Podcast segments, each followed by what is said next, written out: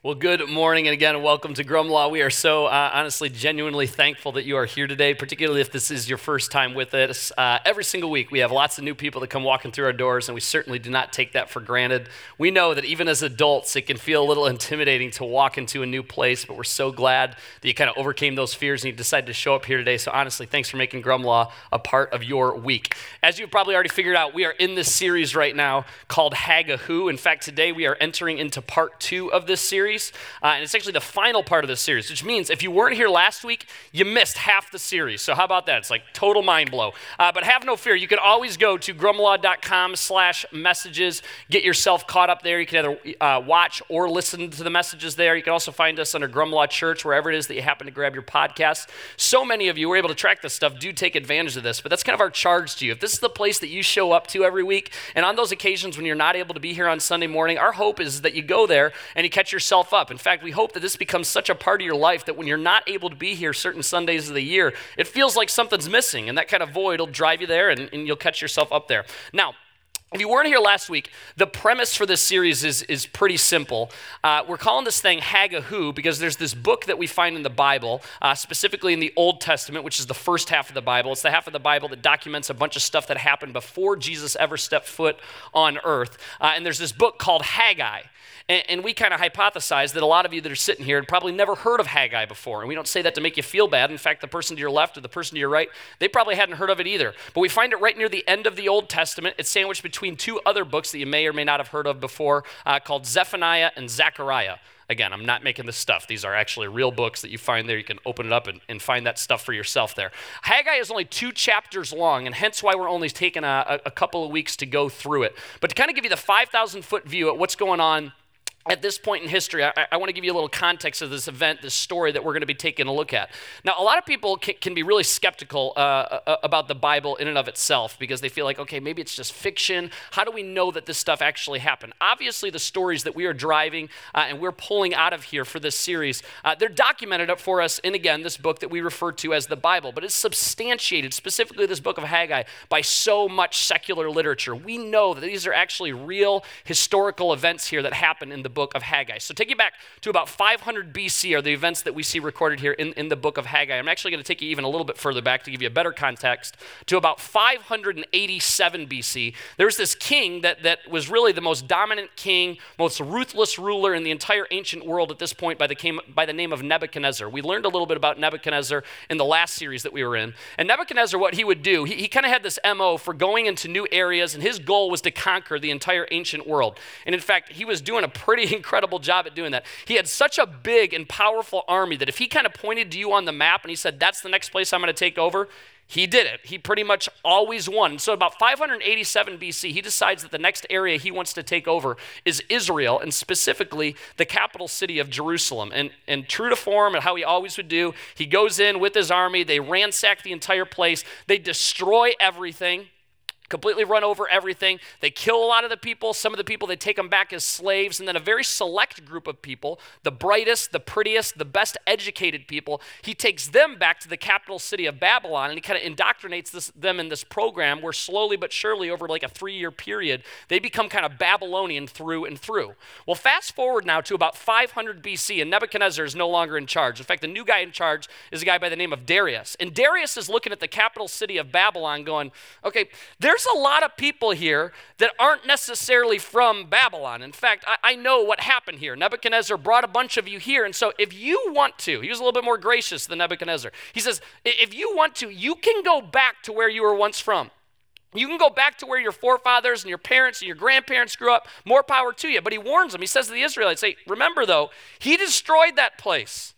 What it used to look like before you left, it is completely lies in ruins. It is completely destroyed. And so a small percentage of those Israelites decide to take them up on that offer. About 50,000 of them at about 500 BC decide to go back to Israel and begin rebuilding the city.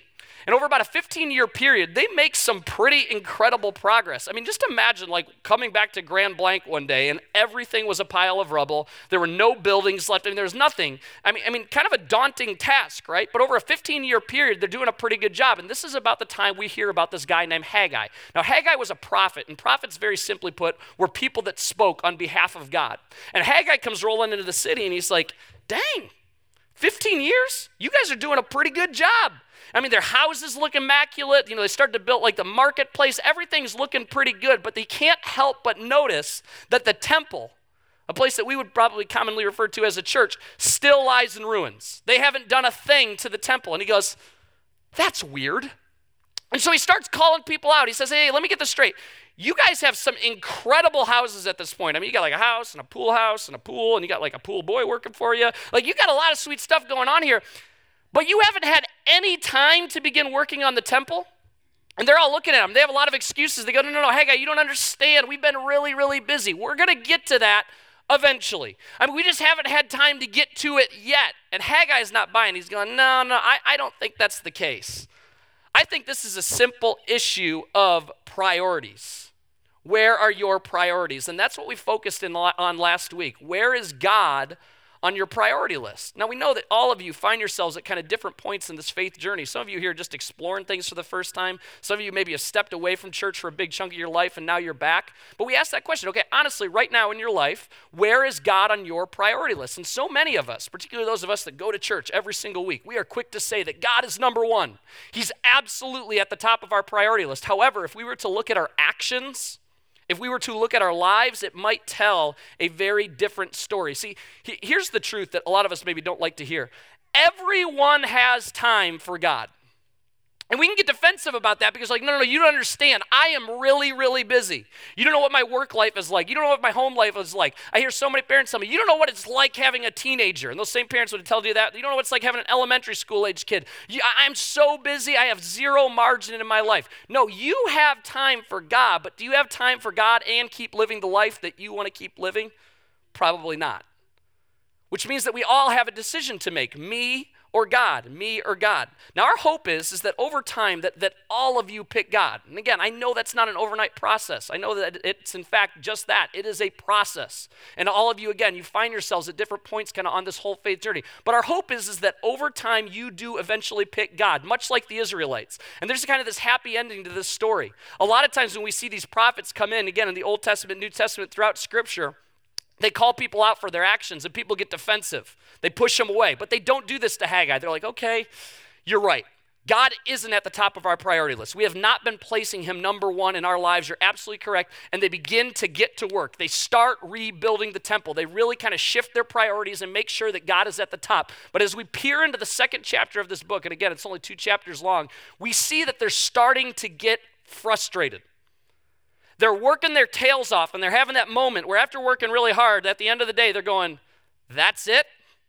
That's all we got done. Not to mention, and I love that scripture gives us this detail. There's these grandparents, these older people that, that were there before the temple got destroyed. They went to Babylon and now they're back and they're kind of with these younger people that are working their tails off. And these older people are looking at them going, you know, this just doesn't look very good. And they're like, yeah, no crap. We know it doesn't look very good. You better zip your lip. You're going to go to the old folks' home. Like, be quiet. We don't want to hear this. But they're like, no, no, no, you don't understand. Even if you built it according to plan, even if you built this thing perfectly according to that blueprint that you have sitting in front of you, it still would not look half as good as it did before Nebuchadnezzar and his army ran it over. And we've all experienced moments like this in our lives where, where, where, we really tried really hard on something and it just didn't really turn out the way that we were maybe hoping. Uh, as I was preparing for this, uh, it, reminded me of these pictures, these nailed it pictures. Go ahead and put that first up one up there. Uh, you see you see something on Pinterest, wives, a lot of you ladies out there are guilty of this. Uh, or, or, you see something on Instagram or social media, you know, whatever, and you're like, I could do that, even though you haven't had a crafty bone in your body since the day you came out of the womb, but you suddenly decide that you're a baker. And, and again, this is more what your finished product looks like, and you just throw them in the garbage because it would be humiliating to actually serve that to anyone. We have another one here. Yeah, go to the next one. Or, or we do these sorts of things. What? I was laughing so hard as I was finding these. I definitely got distracted for like two hours. Why do we do this to our kids? I mean, God forbid we just photograph our children in their native habitat as they like play with their toys and like having fun with their siblings. No, we have to do these weird things. Or Andrew mentioned this last week. We take them out to a field because that's what we do with our families. We go to grassy fields and put on matching sweaters. All right, I think we have one more for you. Look at that one SpongeBob. Uh, Marcos, our tech director, commented that SpongeBob looks like he had a rough evening last night. Yeah, he, had a little too much to drink. But again, we've experienced this before. We work so hard at something and then it gets done and we're like, that is not what I had in mind. And maybe last week, and I don't want to undermine this, maybe last week was a big week for you. You took an honest look at your priorities and you're like, you know what? You're right. I say God's at the top of my priority list, and, and, and he's just he's just not and you made some tangible changes to the way that you were living your, your life this past week. You, you are actually changing the way you live to make sure that over time, God does end up at the top of your priority list. But eventually, you are going to get to a point, and I don't say this to be Debbie Downer, this is just reality. If, if you make that decision to put your faith in Jesus, if you decide to put God at the top of your priority list, eventually you will get to a point. point, and maybe some of you are here right now, much like the Israelites, where you are frustrated. You don't have that same excitement that you had last week, that you had last month, that you had last year. You, you go to work on Monday, and that excitement that you were feeling in your seat sitting here on Sunday, it, it's kind of gone. And you suddenly don't feel as motivated. And eventually you start asking yourself this question, and you might not put it in such blunt terms, but we ask this question. We ask, is God enough? Is God enough? Um, I, would see this working in camp ministry for years and years. Pretty much every Christian camp, they all operate the same and, and they kind of outline the shell of the week. And at the end of the week, it kind of all culminates on that last evening where we give kids an opportunity to kind of put their faith in Jesus, take some tangible step, you know, kind of the sinner's prayer. And there's no like power necessarily in, the, in saying these exact words. You have to say it just like this, but you know, you, you like to attach something to it. Raise your hand Stand up where you're at. Come forward. You know, the altar call for those of you that grew up in kind of old school churches. And every camp operates the exact same way. Every single Christian camp. You give those kids the opportunity at the end of the week to put their faith in Jesus, to kind of put something behind all these things that they were hearing for the entire week. And our camp was no different. And we would do that at the end of every single week throughout the summer. We had 10, 10 weeks of camp. At the end of every single week, you give these kids the opportunity to raise their hand and put their faith in Jesus for the first time. And I mean, we could not have been more clear about for the first time. But wouldn't you know it, we would see these kids that would come back summer after summer after summer. In fact, some kids would come like three or four weeks in a summer. You knew their parents didn't really like them very much. You know, and so you see these kids every single week. And we would give that invitation. We'd say, okay, put your, put your hand up if you want to put your faith in Jesus for the first time. And it was an emotional moment because, like, every single week, you'd see 50% of the crowd put their hand up. But you couldn't help but notice that, Lisa, you've been putting your hand up for the last three years first time. Little Tommy's been putting his hand up every single week since the day he came to this camp. Are we not explaining this well? And we as a staff would kind of laugh about that. We're like, Johnny has now put his faith in Jesus for the first time eight times. You know, we kind of like chuckle about that. But honestly, I get it. I totally get it. Because here, when they're at camp with us, that they're around other kids that are also kind of taking these steps towards God. They're moving in the same direction.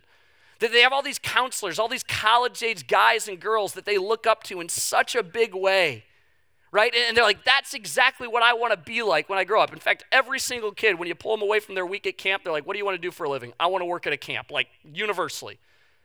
But then they leave and they go back into the real world. They, they, they, get back to school. They get back with their group of friends, and that same zeal and that same excitement that they had at camp, it suddenly wears off, and suddenly there's not that 18 year old guy or that 18 year old girl that's standing next to them, encouraging them and pushing them along the way. And before they know it, usually, unfortunately so, within like a week, they're right back to the way that they were living. Same sins, same mistakes, same bad habits. And again, I'd see these kids come back summer after summer, and you say, What are you struggling with?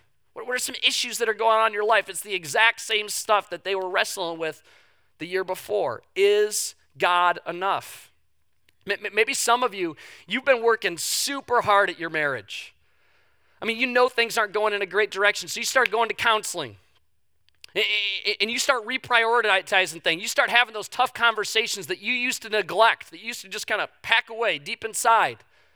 But you take a step back from your marriage and, and it doesn't really actually seem like things are getting all that much better. Maybe some of you, you were hanging out with a certain group of people and you're like, that's not the direction that I want to be going. And so you change. You're like, okay, I'm not going to spend as much time with those people. But when you know it, come Friday evening, you kind of miss them. Even though you know that's not what is best for your life. I mean, you really have completely reprioritized your life, and you can honestly say that God is at the top. See, see, the Israelites were promised by God. I mean, God promised them, hey, if you shift your priorities, if you repent, if you actually place me at the top and you start rebuilding the temple, then things will get better. As we read the book of Haggai, that their crops still aren't growing. And they still don't seem to have enough money. And the temple, as they look at it, it's like, we're not making any progress. It still looks terrible. And so what do they do? They, they do what a lot of us do in those situations they, they stop. They stop working, they, they stop being obedient. And this is really kind of the problem of all this it's, it's a conditional obedience to God. I'll obey you, God, as long as I like the results. It is a results based faith. It reminds me of what I like to refer to as hipster parenting. I don't expect you to know what that is because I made it up. But it seems to me, uh, and I don't really think I'm going on a limb, but I am going to sound like a grumpy old curmudgeon when I say this. It seems to me that parenting isn't getting better. Uh, it seems like it might be kind of on the decline. And I say that because I spend a, a lot of time around other families and young children and you know, I'll be in a grocery store and there'll be some little kid, you know, on the floor just going berserk, like throwing a complete fit. And the parent is over the top of them going, I mean, just pleading, like, I will do anything to get you to stop doing this. I will give you candy. We can go purchase more ice cream. I will do anything. Just stop embarrassing me right now. And so the parent says, Okay, I'll buy you Skittles. And just like that, it gets turned off. Kid's back in the cart, happy as can be. Now, maybe I grew up in a very traditional environment. That, that was not me growing up. Uh, I never got a reward for behaving in the grocery store. I did things because mom and dad told me to do so, and a lot of times I did things because there was this fear in the back of my head that I might get a nice little firm slap on the old behind. I did things because mom and dad told me to do things. I did things out of obedience. I never went back to my room as an eight year old kid and thought, huh, are mom and dad enough? Is this worth it? You know, I, I just don't feel like I'm getting anything out of this deal. And that sounds ridiculous, but that is exactly what so many of us do with God. In fact, I would almost guarantee that some of you are sitting here today, that is your story. You walked away from God because you didn't feel like God was holding up his end of the bargain. You walked away from God because you didn't feel like you were getting your share. You have answered that question of is God enough with a firm no because you, and you might not want to admit this, you have a conditional obedience to God. But, but this is worth considering. God does not give us options to consider. If you sit here today, and, and this is kind of a hard truth, but you call yourself a Jesus follower, He commands us to obey. We, we talked about this last week. The very essence of being a Jesus follower lies in the, uh, this idea of denying yourself, giving up your own way, and following God. Obedience actually becomes a prerequisite. This is a huge shift in thinking. We don't obey so that God will bless us, so that God will give us something. We obey because we love Him. My wife's sitting here in the front row. I, I don't listen to my wife. I don't obey my wife hoping that she's going to go out and get me a $10 Starbucks gift card. I, I don't listen to the, wife's, the, the things that my wife has to say to me, hoping that I am going to get something out of this deal. I didn't, I didn't obey my parents growing up, hoping that I was going to get something. To this day, if my parents call me up and they ask a favor, they hey, Shay, will you come over and help us move this piece of furniture? I don't go, what's in it for me? I do it because I love my parents. We obey because we love him. It's the opposite of this conditional obedience. Now, the Israelites, as we, we look at this story here in, in the book of Haggai, uh, they're getting frustrated. They aren't seeing the fruits of their labor. They're working their tails off, and things aren't going well. God doesn't seem to be rewarding them as they see that they should be rewarded for all of their hard work. And so we see God offer them some encouragement. He reminds them of a couple things. He says this He says, Be strong. I mean, this is literally the words of God. How crazy is that? Be strong, all you people still left in the land. And now get to work. It's like, come on, let's do this. For I am with you. I mean, that's powerful, right? I am with you, says the Lord of heaven's armies. And they're all like, yeah, yeah, God's with us. It's the churchiest thing I have ever heard in my life. I am with you. What does that actually mean? He continues. He says, My spirit remains among you. Sounds nice, right? My spirit's among you. Just as I promised when you came out of Egypt. So do not be afraid. He's going, I've been remarkably consistent with this. I have been promising you the, the same thing all along. It's always been the same promise I will be with you. Is that good enough? Is God enough? God promises every single one of us, specifically you, that when you do what is right in His eyes, it will work out better for you. But here's the million dollar question that every single person has circling around in their heads that we all wonder when? When is that going to happen? When is it going to get better? When are we going to get those rewards that God seems to so frequently allude to? That God so frequently seems to talk about? And and you guys, I'm telling you because I'm in the same boat. We hate this answer, but it's the truth. We don't know. It's his timing. And we hate that answer because we hate not knowing. We hate not knowing what the light is at the end of the tunnel. We want something that's more tangible. We, we want something that's more concrete. We want something that's more definitive. But but think about this is that, you know, kind of maybe goes through your head. What is more concrete than a promise from God? I mean, the, the, the God that, that has the very hairs on your head numbered, the God who knit you together in your mother's womb. And so the question again is Is God enough? Years ago, um, I, I, met a family, um, and uh, they were kind of just living the American dream. Things were going pretty well in their lives. And they, they went on a couple mission trips. And after going on those mission trips, uh, they began to feel this nudge like, hey, maybe we should be one of those weirdo families that sells everything and just does this like full time. Like, we're going to sell everything and we're going to go to another country. Like, we're going to be one of those drop everything, become missionary type families. And they prayed about that and they, they felt like they were being led in that direction. And so they, they literally quit their jobs, sell everything, and moved to South America. And they're like, okay, we're, we're going to begin living the kind of this missionary life. Uh, but once they got there, they figured out after a couple months of being there that that excitement that they had for a week, two weeks at a time while they're on like kind of a short-term mission trip, it, it kind of went away. And it felt more like a job, and it felt like more of a grind, and it never really got easier. And so, fast forward a couple years after they're there, it, it's still like this thing that they were just like, oh, okay, like this isn't as fun and exciting as we thought it was going to be. And so they pray about it and they make this decision and they feel like, okay, maybe we're supposed to go back to America. And so they come back to America. And they were kind of baffled that, that their jobs weren't handed back to them on a silver platter. It was a difficult thing to go out and, and, and find new jobs at new companies. And their kids had a pretty difficult job transitioning.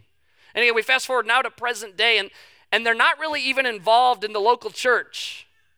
You, you would look at their lives and you would say that there's not really any fruit here to speak of. And I think about stories like that and I'm like, how sad is that? That is a family that at one time took a pretty bold step to sell everything, go to a foreign country where they knew no one, and, and, and live, again, kind of live this Christian dream. But we see that so often. People seem aggravated that God has not done enough for them. They haven't received their reward in a timely manner. I've done X for you, God, so you better do Y for me. And so many people walk away from God. So many people walk away from their faith. So many people walk away from the church because God hasn't given them what they feel they deserve in the time that they have allotted. But the promise has always been the same God will be with you. What do you get when you follow God? You get Him. God's promise to you is God. The reward for following God is, is Himself. And you have to ask yourself is that enough? And, and this is precisely how we see people maintain their faith in such difficult circumstances. It's why we see people all around the world that are willing to die for their faith. Uh, friends of mine, I met, a, I met them a couple of years ago. Uh, they started coming to the church that I previously had the opportunity uh, to serve at. And they, and they kind of came out of nowhere. And through the grapevine, we actually heard that, that he used to be a pastor. And he actually started intentionally coaching and mentoring me uh, as we were preparing to, you know, plant this church. And we didn't even know where or when it was going to be at that point, but we just knew eventually that we were going to start start a church. And uh, so he starts kind of really tangibly giving me like this, this information and really helping me along and think through things that I really wasn't thinking through. Uh, and after I gotten to know him, you know, and it, it took quite a while, uh, he shared with me um, that just a couple of, of, of years earlier, they had lost their oldest daughter. uh, very unexpectedly in, in, a car accident. She was on her way to swim practice and uh, got hit by another vehicle, and just like that, uh, their daughter was gone. And I remember hearing that at the time. We were sitting at a Leo's Coney Island, and I just started crying. And it hit me, I think, especially hard because it was shortly after my wife and I had had our first child, who was a daughter, our daughter Logan. And, and I was just thinking about that. Like, I can't imagine, you know, your child just overnight, just boom, gone, just taken away from you. And what particularly took me aback by that was that him and his wife always talked. I mean, it was on the tip of their tongue in virtually every conversation you had with them. They would always talk about the goodness of God. They would always talk about how good God had been to them. You know, from the world's standpoint, when they lost their daughter, that should have been it. They should have abandoned God. If they had a conditional obedience to God, it would have been game over. And here's the truth they still don't understand why. They have no idea. I know that they still wrestle with that question, with the why, but the promise that God will be with you for this family was enough. We see this actually in, in, in, Luke chapter 10. Luke is one of the four books that documents Jesus' life, his death, and his resurrection. In, in one of these events here in Luke chapter 10, uh, Jesus is hanging out with his 12 disciples, and he gets to this point where, you know, these 12 disciples, these are guys that he spent every, you know, waking moment with. He had invested so much time with them at this point, at the 10th chapter of Luke. And he says, okay, you know what? You guys are going to have a little test run. I'm telling you, I'm, I'm really going to be gone eventually. I mean, they're going to kill me. I know you think I'm making that stuff up. They're going to kill me. I'm going to rise from the dead, and then I'm going back to heaven. And then you guys are going to be left to kind of carry on this message to the ends of the earth. So here's a little test run. So go out and put into practice all this stuff that I have taught you. And so they go out, they're a little nervous, but they come back after being out for a while. You know, Jesus isn't with them. And they're like, Jesus, you're not going to believe it. Things are going so well. We're healing people, people that can't see, you know, suddenly, boom, we give them eyesight. We pretty much say anything in your name and it works. And the thing that they were most excited about, they go, Jesus, even the demons, even the demons obey us. Even the demons listen to us. We, we, we, we cast out demons in your name all the time, and it actually works. And Jesus, interestingly enough, looks at them and he says, Hey, that's great, but don't rejoice that the demons obey you. Rejoice instead that your names are written in heaven. Rejoice that I am with you. He's like, listen, that, that, that's great that that is all happening, but do not look for joy in circumstances because, as we all know, circumstances change. And those same demons that are listening to you right now, they might not tomorrow. And those same people that are embracing what you're selling right now, they might not tomorrow. Rejoice because I am with you. Rejoice because God sent his one and his only Son to die for you. Rejoice that God created a way back to him. We, we forget that all the time. He, he didn't have to do that. When we messed up, when we sinned, when we walked away from him, we've all done that. He could have very well just hung an out of order sign on earth, and walked away. But he devised a way for each of us to be brought back to him, that we could still be called righteous, which is just a really churchy word for saying that we can get a right standing with him. Rejoice that God so desperately wants a relationship with you that he devises ways for you to be brought back to him. You know, th- this is kind of an uncomfortable thing that like it's not super popular to talk about in, in, church necessarily, but you guys, w- we deserve death. We deserve to be punished. We, we deserve to be eternally separated from our heavenly Father. But God cares so much about us that, again, He created a way, He devised a way that we could still have relationship with him. It is completely undeserved. And I'm telling you, that is why I love him.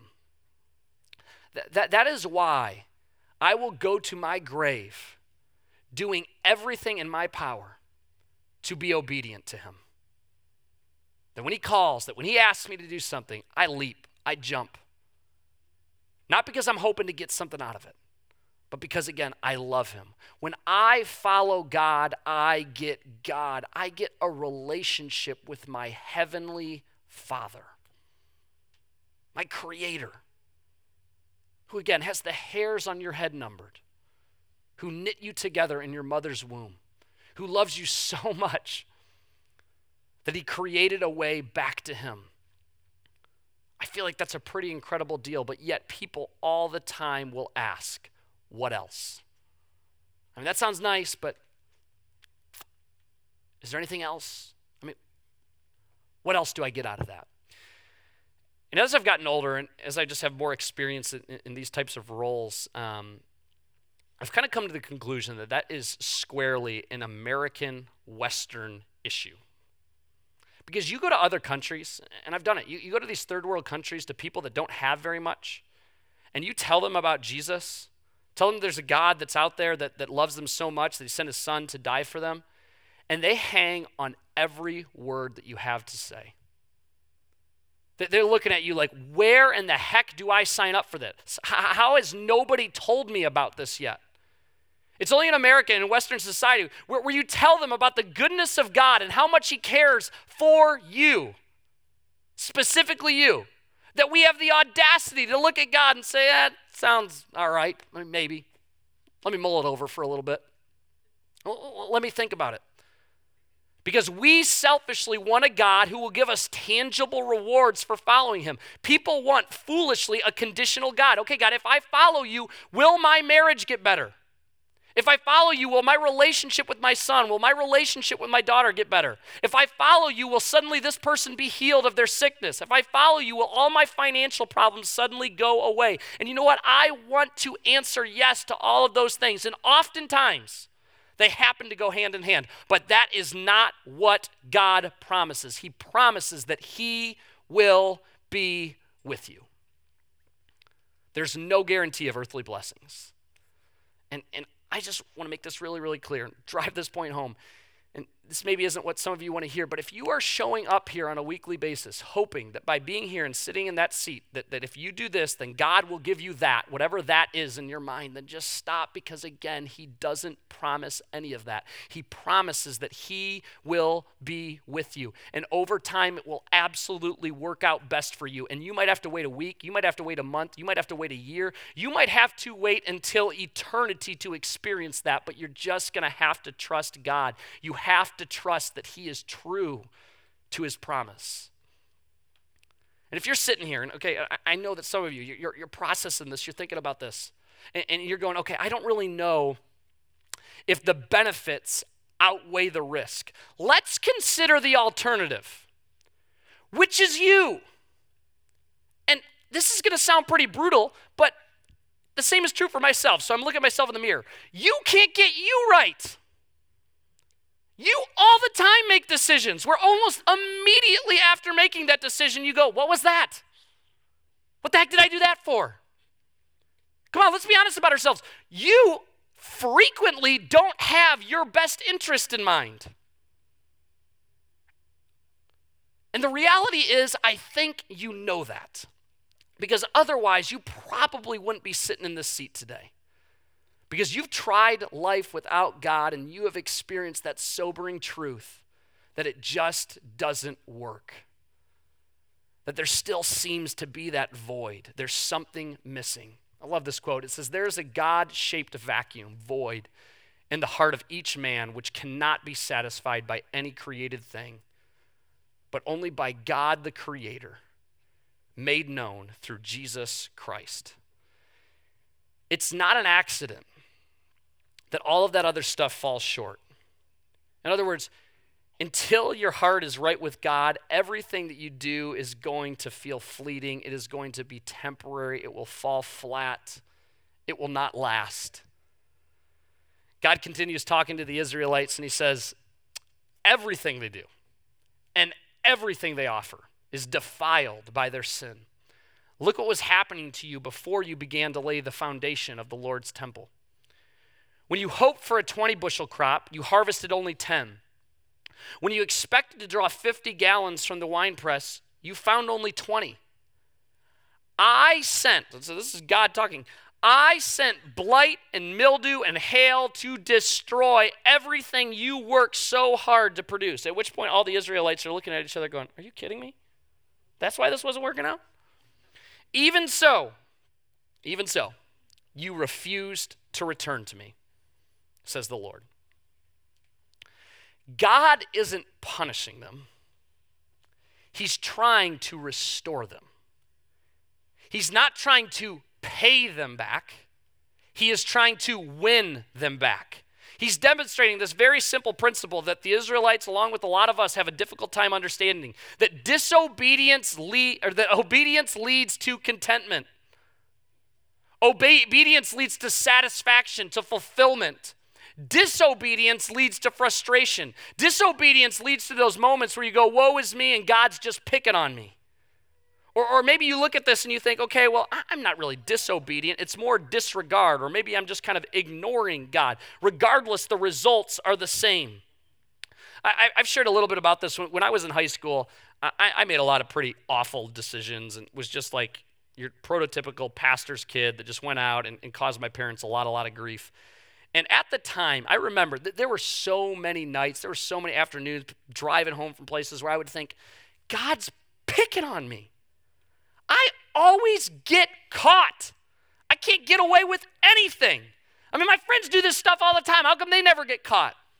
Now, as I've gotten a little bit older and I reflect on this a little bit, one, I realized that I got away with more than I probably realized at the time. But two, I look back at that. God wasn't trying to punish me. I believe this in all my heart. He was trying to restore me, He was trying to win me back, He was trying to win the Israelites back. And the same could be said for your life. And when we think about that, when we think about what, what God did for each of us on that cross when He sent His one and His only Son for us, this question can be a pretty profound moment for us. If God did not spare His own Son, do you really think that that is off limits? He already gave His one and His only Son. Do you really think your health and your wealth and your friendships and your relationships and your job and your career? Do you really think whatever that is for you, do you really think that is off limits? He who did not spare his own son, what might he not spare, not to pay you back, but to win you back? I've said this many, many times, and I'm going to keep saying it. God really does want what is best for you. God absolutely has your best interest in mind, and He devises ways, again, to win you back. And yes, I absolutely believe that what we sometimes perceive as negative situations can be part of those plans. In 2 Samuel, it says, All of us must die eventually. Hopefully, that's not news to you. Our lives are like water spilled out on the ground, which cannot be gathered up again. But God does not just sweep life away. Instead, man, the, the power of this cannot be overstated. He devises ways to bring us back when we have been separated from Him. How incredible is that? That, that your Creator knows you by name. That He doesn't think about you in broad strokes, just like, okay, all people. No, He thinks about you specifically and actively comes up with ways to bring you back to Him. That is how desperately He longs for a relationship with you. More than anything else, God wants your heart. But here's the hard truth as we see at the end of Haggai.